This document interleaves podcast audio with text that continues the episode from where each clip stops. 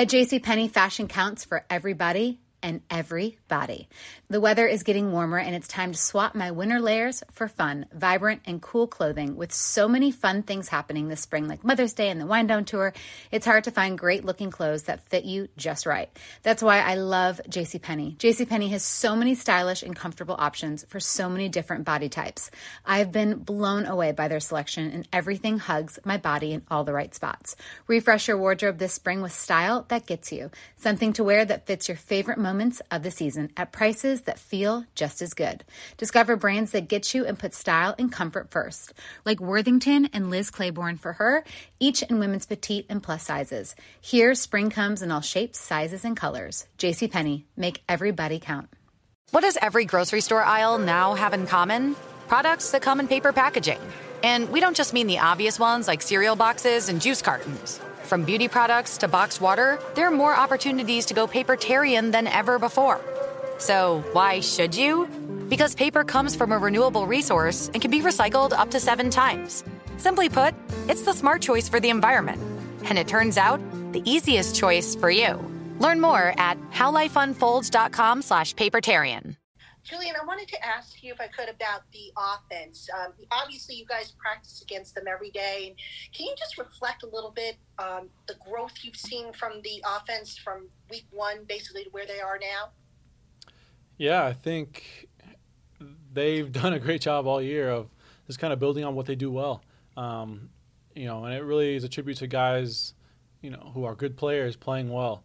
Um, you know, seeing Saquon do his thing, seeing uh, Daniel – do his thing. Uh, the young guys stepping up, you know, Andrew Thomas stepping into a role of his own. It's just like guys are just taking more accountability of their play, and it's been feeding off of each other, and it's been uh, pretty contagious. And so, yeah, I mean, they've done a great job all year of just you know sustaining drives, uh, winning critical situations, and putting us in position to win. And then just one quick follow up, if I may, on that. On defense, you guys are used to swapping guys out, substituting and whatnot. On offense, you know, you want some continuity, obviously, on the offensive line at certain positions. They've had to have a lot of different personnel changes due to injuries and whatnot. How challenging has that been, do you think, for them, and, and how has they responded? I think they've responded, you know, pretty well. It's it's tough. I feel like when you have an offense that we all knew was, you know, a little more uh, complicated going into the season, that had a lot of tools that it was able to use. You know, it's it's tough to just plug and play somebody um, as it is, you know, on defense uh, more so. And so yeah, the guys that they've been bringing in have done a great job. I think a prime example is you know Isaiah. He's been balling. Um, he's a guy who's familiar with the system, but that kind of a smart, tough, dependable qualities that that he's been showing has been crucial for us down this stretch. Thanks, Julian. Yeah, thank you. Brian Dunleavy. Hey, Julian, how are you? Doing well. How are you? Did you did you watch the Colts game last night and uh, by yourself with any friends, whoever? Like, what did you watch it from like a we play them next scouting standpoint? And then how do you look at Nick Foles? Do you look at him as a third string quarterback or the Super Bowl MVP a couple years ago? Yeah. Uh, so I watched just at home with my wife. Just watched like it was a normal game, but didn't really try to overanalyze it because we have time to do that. Um, just wanted to get a feel of kind of how they were playing, um, and yeah, I mean, we all know what Nick Foles is capable of, and so you have to be prepared for that. You know, he's a guy who's been there, who's who's accomplished great things, and so um, he's a guy you, you can't sleep on. It's, uh, quite frankly, he's he has experience that you need to be on your uh, A game for sure. And then I hate to ask a third offensive question to you as a defensive player, but can you relate to the receivers a little, Julian? We know you've been through the wringer here in your career as far as starting, bench, backups, uh, every glue guy.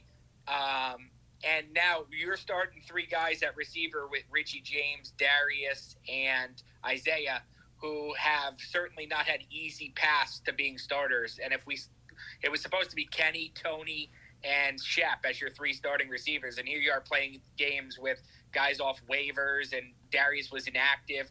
Can you relate to them and the job that they've done, hanging in and becoming playmakers for you here? Yeah, you know, I, I can't relate. Obviously, uh, I think you know the the average fan uh, pays more attention to offense uh, than defense, and so you know they probably have it worse than I I did. Because you know to be in the city to play you know for the Giants, it's you got to be mentally tough as well as do what you got to do on the field, and so that's the challenge that you know for you know my guy I'll just relate to Darius Slayton has done a tremendous job of you know dealing with you know pressure from everyone, um, but staying true to himself and continue to work. And his play has shown, and I think he's, I mean, he's been balling this year. Just he's been consistent, um, and so you have other guys you know stepping up. Like I said, Isaiah and uh, and Richie have been just dynamic all year. Um, and yeah, I, I can relate a little bit to them, but I would say they're doing an even better job because of you know what they do uh, on offense. Thanks, Julian. Tom Rock. Julian, it seems like you guys are mostly following Daboll's lead here with uh, you know blocking out the ramifications of this game and focusing on the game.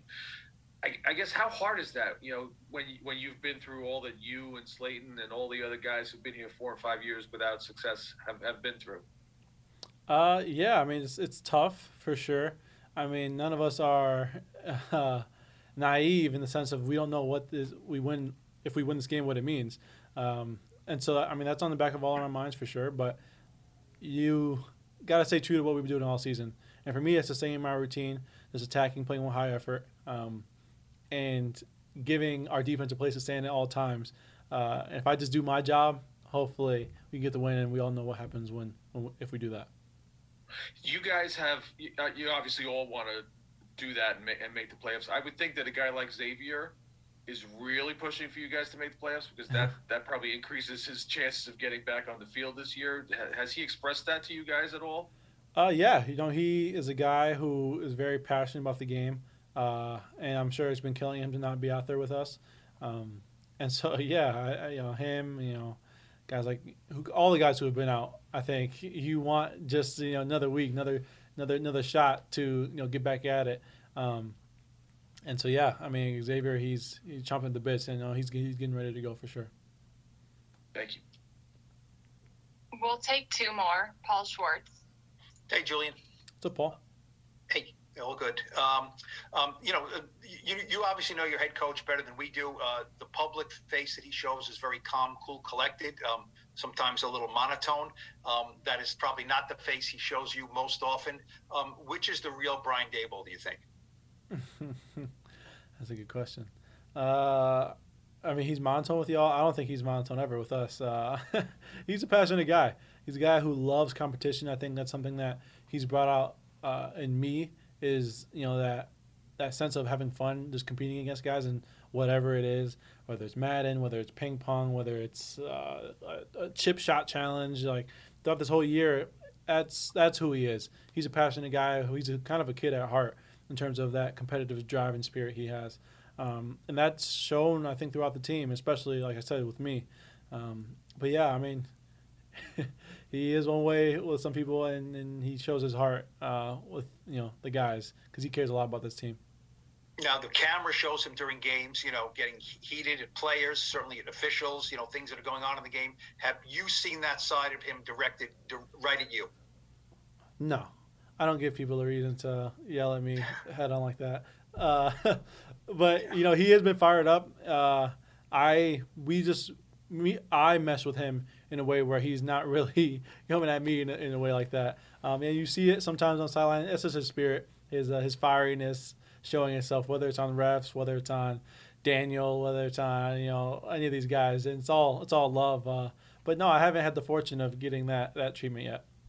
So you've made no mistakes, I guess, huh? That hey, you know, he just he looks at me. He he must have a, a soft heart. He doesn't want to yell at me too much, and so I'll I'll put it to that. Yeah, thanks, Julian. Appreciate it. Last one here, Bob Brookover. Hey, Julian. What's up, Bob? Uh, you you know it's it's in front of you now. So if you guys do make the playoffs, what would that mean to you? What and what do you think will go through your mind as as it's happening? I mean, it'll mean the world to me. You know, I'm a competitor. I'm a guy who has been. I've tried to be as consistent as I possibly can. Uh, you know, during good times, during bad times. I think you know what to expect when it comes to me. Um, and that's been a constant for years, for the past four years. Um, but, but, you know, I've been to the playoffs in the league yet. Uh, I've achieved that goal in college. I've achieved that goal in, uh, in high school, of course. Um, and so I'm excited. I'm excited to get, have a shot. Um, this position is pretty exciting that we can control our destiny. Um, and so, yeah, it's going to mean a lot. But I know I have to lock in on this the process of this week just so I can be that consistent guy I've always been for the team just as we prepare uh, for the Colts. And and just ask you this because we can't get Brian to even say the word playoffs. Does he say it to you guys? Uh, I mean, like I said, he understands. Like, we're all grown men in in this building and on this team. We understand what this game means. We win and we're in. Uh, you know, I think his approach has been great because he he lays it out. Obviously, we know what we have in front of us, but don't go get outside yourself. Don't do some stupid uh, because of the the increased ramifications.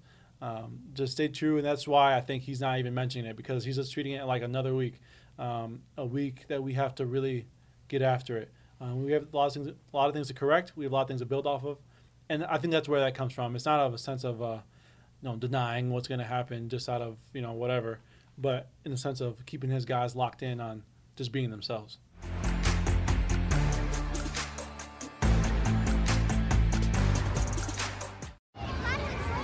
Hey guys, back at the playground again, huh? Yep. You know what this playground could use? A wine country. Heck yeah, and some waves so we could go surfing. Ah, love that. A redwood forest would be cool. I'm in. Ah, ski slopes. Let's do it. Um, can a girl go shopping? Yeah, baby. Wait. Did we just invent California? Discover why California is the ultimate playground at visitcalifornia.com. This episode brought to you by 20th Century Studios' Kingdom of the Planet of the Apes. Director Wes Ball breathes new life into the epic franchise. As a ruthless king attempts to build his empire at the expense of the remaining human race, a young ape begins a journey to fight for a future for apes and humans alike. Kingdom of the Planet of the Apes. Enter the kingdom in IMAX on May 10th and theaters everywhere. Get tickets now.